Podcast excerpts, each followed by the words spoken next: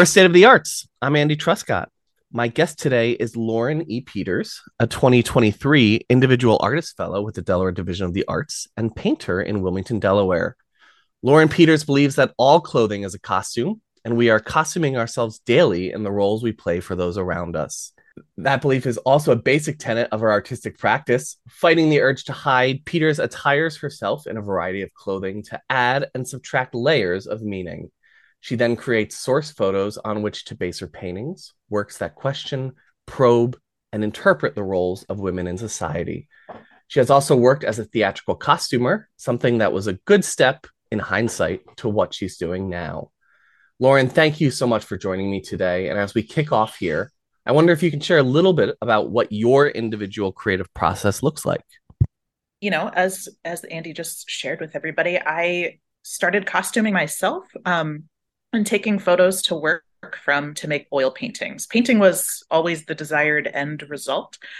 And I, for years, didn't really know quite what to do with that or how to how to get there. But um, it's you know I go back and forth. Sometimes I have photo days um, and make a mess in my studio, and then most of my time I try to spend painting. And how do you um, believe your art has evolved over time? And is there a specific influencer or t- uh, topic of influence that you credit with that evolution?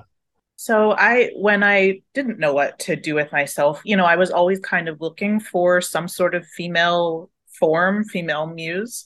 Um, and I saw the work of Chantal Joffe, who her style looks nothing like mine, but just the presence of those female forms. And she uses self portraiture, but also uses other models that is kind of what pushed me in this direction. So I did not know this would stick. I did not know that we'd be sitting here seven years later and this is still what's happening.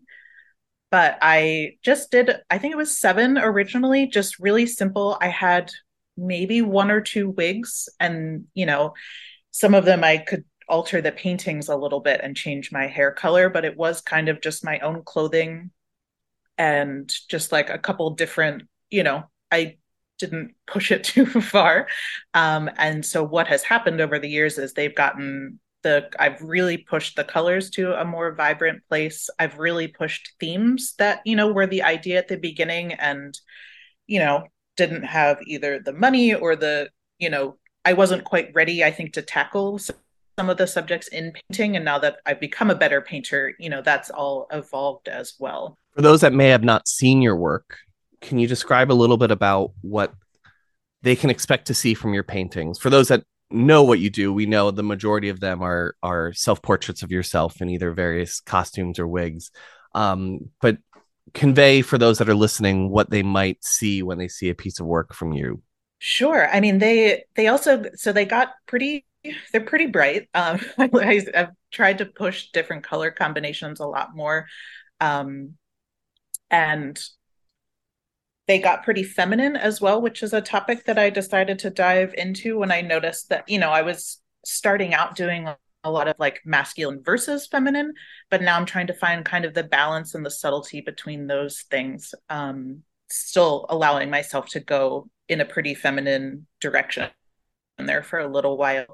But I use a lot of um, I use a lot of cosplay or like anime wigs. Like that tends to be what I'm going for when I try to find these brightly colored uh, wigs, which, you know, I kind of have created my own visual language with all of these things. So they kind of all go together, but, you know, I am trying to, I am trying to point out, you know, some of the fakeness of, you know, how we just all adorn ourselves with kind of you know we're all just bodies walking around and you know every day we wake up and make a decision about what we're going to look like. So you know whether or not you know what i look like they are you know pretty far off sometimes of what um, my normal appearance is. Your studios are located down at the delaware contemporary. I'm curious uh, is that a full-time studio setup? Do you also have studio at home? Uh, and how do you schedule your time between kind of your personal time, your daytime, and then your creative time there in the studio. Yes, I I am here mm, and I'm in my studio now. I am here most days. Um it I was trying to treat it as a full-time job, which is something that the the pandemic, you know, shifted in me. So I try to paint or be an artist full time and then work part time. So I have some odds, other odds and ends that I do. But you know, I I try to report here. I would like to say nine to five, but it's like ten to five. um, and then I've been extremely busy this year, and so I will I do come on the weekends as well. I mean, I'm I'm pretty diligent and committed. I mean, I work well in a routine, so it's, you know, I just come in here like I would go to the office. Some artists we've spoken to consider their art craft and their work as a casual kind of hobby. As you mentioned, this is a nine to five or a 10 to five endeavor. I I switched. I mean, it's taken it's taken a number of years. So I did not paint at all uh, for about 10 years. And, you know, at that, you know, it took, it was 10 years of telling myself that I couldn't do this as a real job, that it was not a viable option. You know, like even getting jobs in the arts, you know, you're told is extremely difficult. So after, yeah, after a long run of thinking that I couldn't do this, it's been, it's been a number of years of realizing like, you know, I should give this, give this a try. And, you know, I didn't get into painting paint self portraits. Like I didn't think, oh, I'm going to paint paintings of myself, and that's a viable career option. um, but you know, it's something that I just really believed in and thought was going to be just my own little personal journey. You know, like I. I rarely show the photos that I take of myself to anybody. That's kind of where I draw the line in terms of that being extremely personal. But yeah, it's just, you know, it's taken you know, I get have gotten a couple big projects or, you know, things that have happened that I'm just like, why not try it? You know, like I can go back to work anytime. But I always thought that, oh, like I'll I'll be a painter like in when I retire, you know, like you you tell yourself, oh, I can wait, you know, and just do this at some other time. So the fact that I have any amount of time now, you know, is is something that I'm thankful for. And, you know, if I can keep doing this and keep making this my full-time job i'm going to keep fighting for it because that's all i've ever wanted to do for artists that may find themselves in a similar kind of internal battle right over is this really a, a lifestyle or a, a business decision for myself what are some things that you grappled with you told yourself right like th- to get over that that obstacle or, or that hump to to move forward that's a that's a great question. I'm still I'm still trying to figure that out. I mean, if anybody else has anything they want to share with me, I I still still go through this. Um, I think it it just is small steps, you know, and trying to realize in the moment what is happening. Like because it's so easy to realize what or think about and focus on what you don't have yet.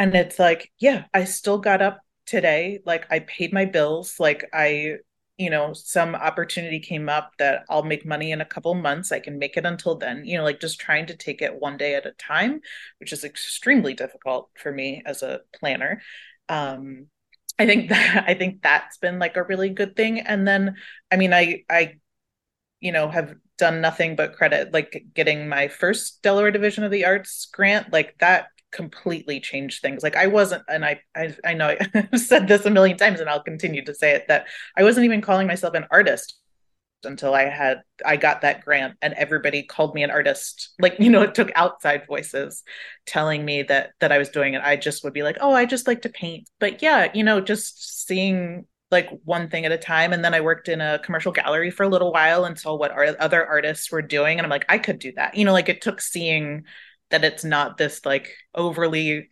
glorified like position that it's like no you can you can make it. You can do it.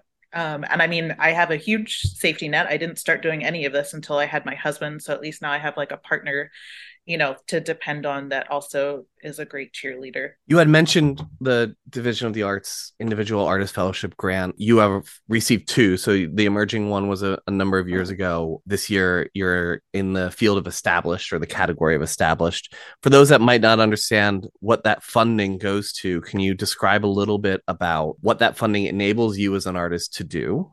My goal for this year before i knew that i got the grant is my gut was telling me that I needed to go big, that I was going to make some large scale paintings. I did one six foot uh, six foot tall painting back in 2020. And that was just kind of, I took a, an image I had already made a painting of back in 2016. And I was kind of like, this is one of my signature images. What would this look like big? You know, like it was just kind of a blowing up of that. But I was like, what if I was doing the work that I'm doing now, you know, with the textured backgrounds, the more um I wasn't uh skip skipping over some of the more detailed patterns that I really, you know, have been pushing myself to do. So I had all of these goals and I really did not know how I was going to pay for it. Um and but I was like, we're like I can work toward a show that I have slated for the end of the summer at the Delaware Contemporary.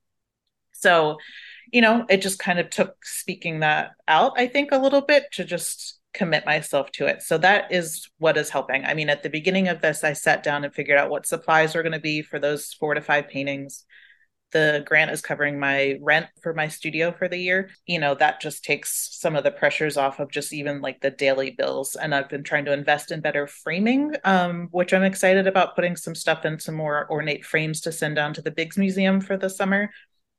So just little things like that, you know, that I, you know, can make make it through just making my normal paintings, you know, like at my normal scale and um usually just paint the sides and don't frames on them. You know, I've been doing that for a while, but it, it it's allowed me to keep pushing toward you know things that I wanted to do, but just didn't know how long it would take.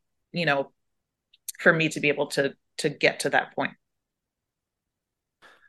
Someone they think about artists think about the fact that an artist will create a painting, it goes into some quote unquote collection, and then is never actually sold, or you know, they just live in museums. It's not the case with your paintings. You often sell many much of your work. Um, I see a number behind you, right? That obviously still remain in the studio. But what's the process? What's the decision making behind um, whether from being just a painter that collects their work to a painter that also helps sell and distribute their work? You know, it's come to the point where I can kind of feel out what's going to be like when I have an exhibit, what if I'm showing somewhere that's trying to sell the work or if it's just going to be for the exhibition opportunity.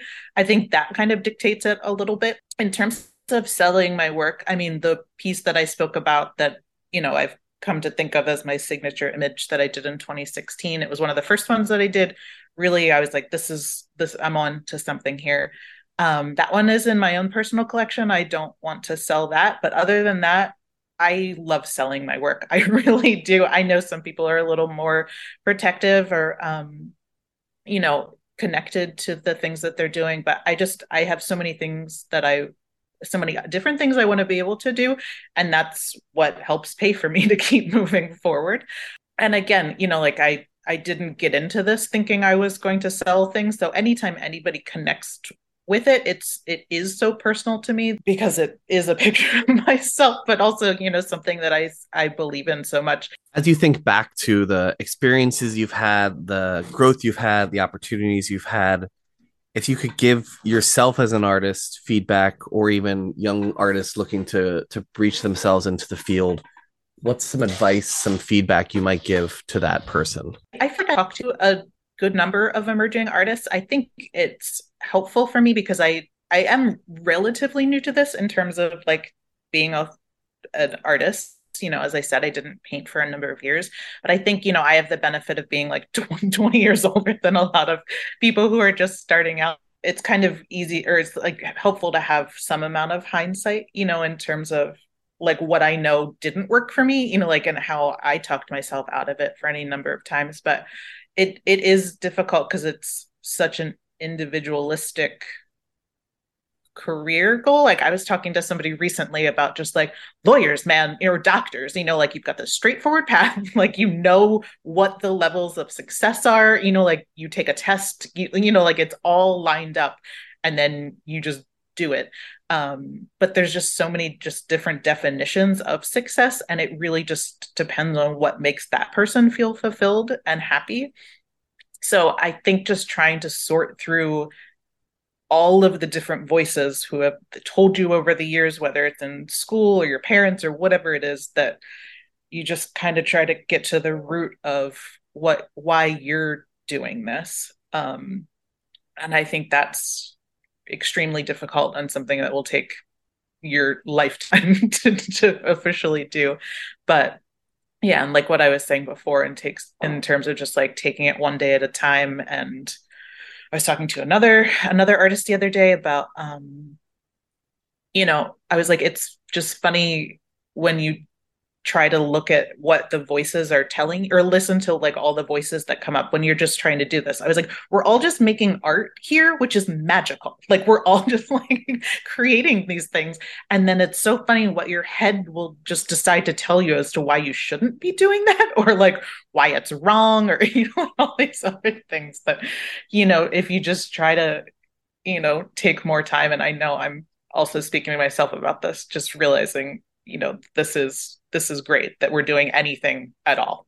and there's a num uh, level of personal investment in it, right? And so it's what we hear from actors a lot of times is, you know, after their auditions, a rejection or an approval is much more personal than just uh, you know, failing a test, something like that, to your point with with doctors and other other fields. Thinking back on the last three years, how has the pandemic, some of the closures, affected your artistic practice and output? And is there is there a process or a product that came out of that time in the pandemic that has kind of identified itself to be something that you'll be continuing post pandemic the pandemic affected me in you know a n- number of ways um the easy answer here is you know i dyed my hair for the first time had never had never done you know, like you just, I just really, you know, you think, oh, I'll do that someday, and then you realize this, we we have no idea how much time we have. So it was because of that that I quit my full time job. Um, you know, I just, I have never been a risk taker like people who say jump in the net up here, like i have my brain does not do that um, there's there's there's no there's never been a form of that that I related to even a little bit.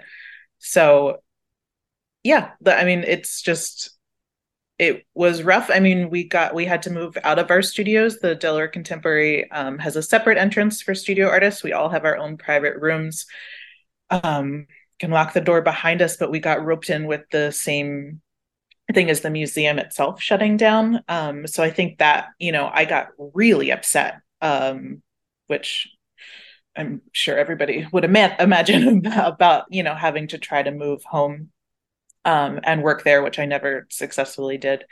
But, you know, I think just realizing, you know, that we don't, we don't have any idea what's coming, that, that was the one gift, you know, that I got out of this experience. Um, that I, you know, you don't, you don't know what's, what's coming next. And I might as well take advantage of this while I can. Uh, for those interested in seeing your work, seeing uh, what's around, obviously you have a studio at the Delaware Contemporary. Is that open to the public for to come and see your work? The the studios at the Delaware Contemporary, there's um, they've started making it a certain number of months a year during the art loop that you can come. So the next one will be June 9th. Um, that'll be a big art loop.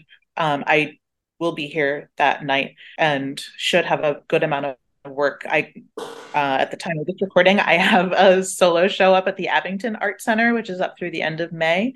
So I've got a bunch of my a bunch of my pieces up there, but I'm getting ready for a couple more shows um, later in the summer. So there will be there'll be quite a bit in here on June 9th. As we wrap up and you think on forward for Lauren, what does success for you specifically look like? Success for me, you know, will continue to to grow this as a business. That that's my that's my goal. Um, to be able to sell to sell work and then you know just build on what what I've already been doing. I mean, the success that I've had so far is already in terms of paintings that I've made or shows that I've had, you know, like a lot of it, you know, is just kind of all been pretty wonderful, you know, like, and I, you know, there's things that I want to grow on, like would love to New York, you know, like you just the normal traditional artist path. But I think I do I do really want to focus on this as a business. I mean, I have some two great shows coming up this year. And then I'm also like things like I'm pairing with the Trolley Square Market for November. I'm gonna do some some more like branded like products and see how those go for that month. I mean, you know, there's there's little things that that I'm working on and hoping that this continues to open doors to make this a, a financially viable uh, career. Lauren, thank you so much for joining me today. If you want to learn more or see some of her work, her website is www.laurenepeters.com.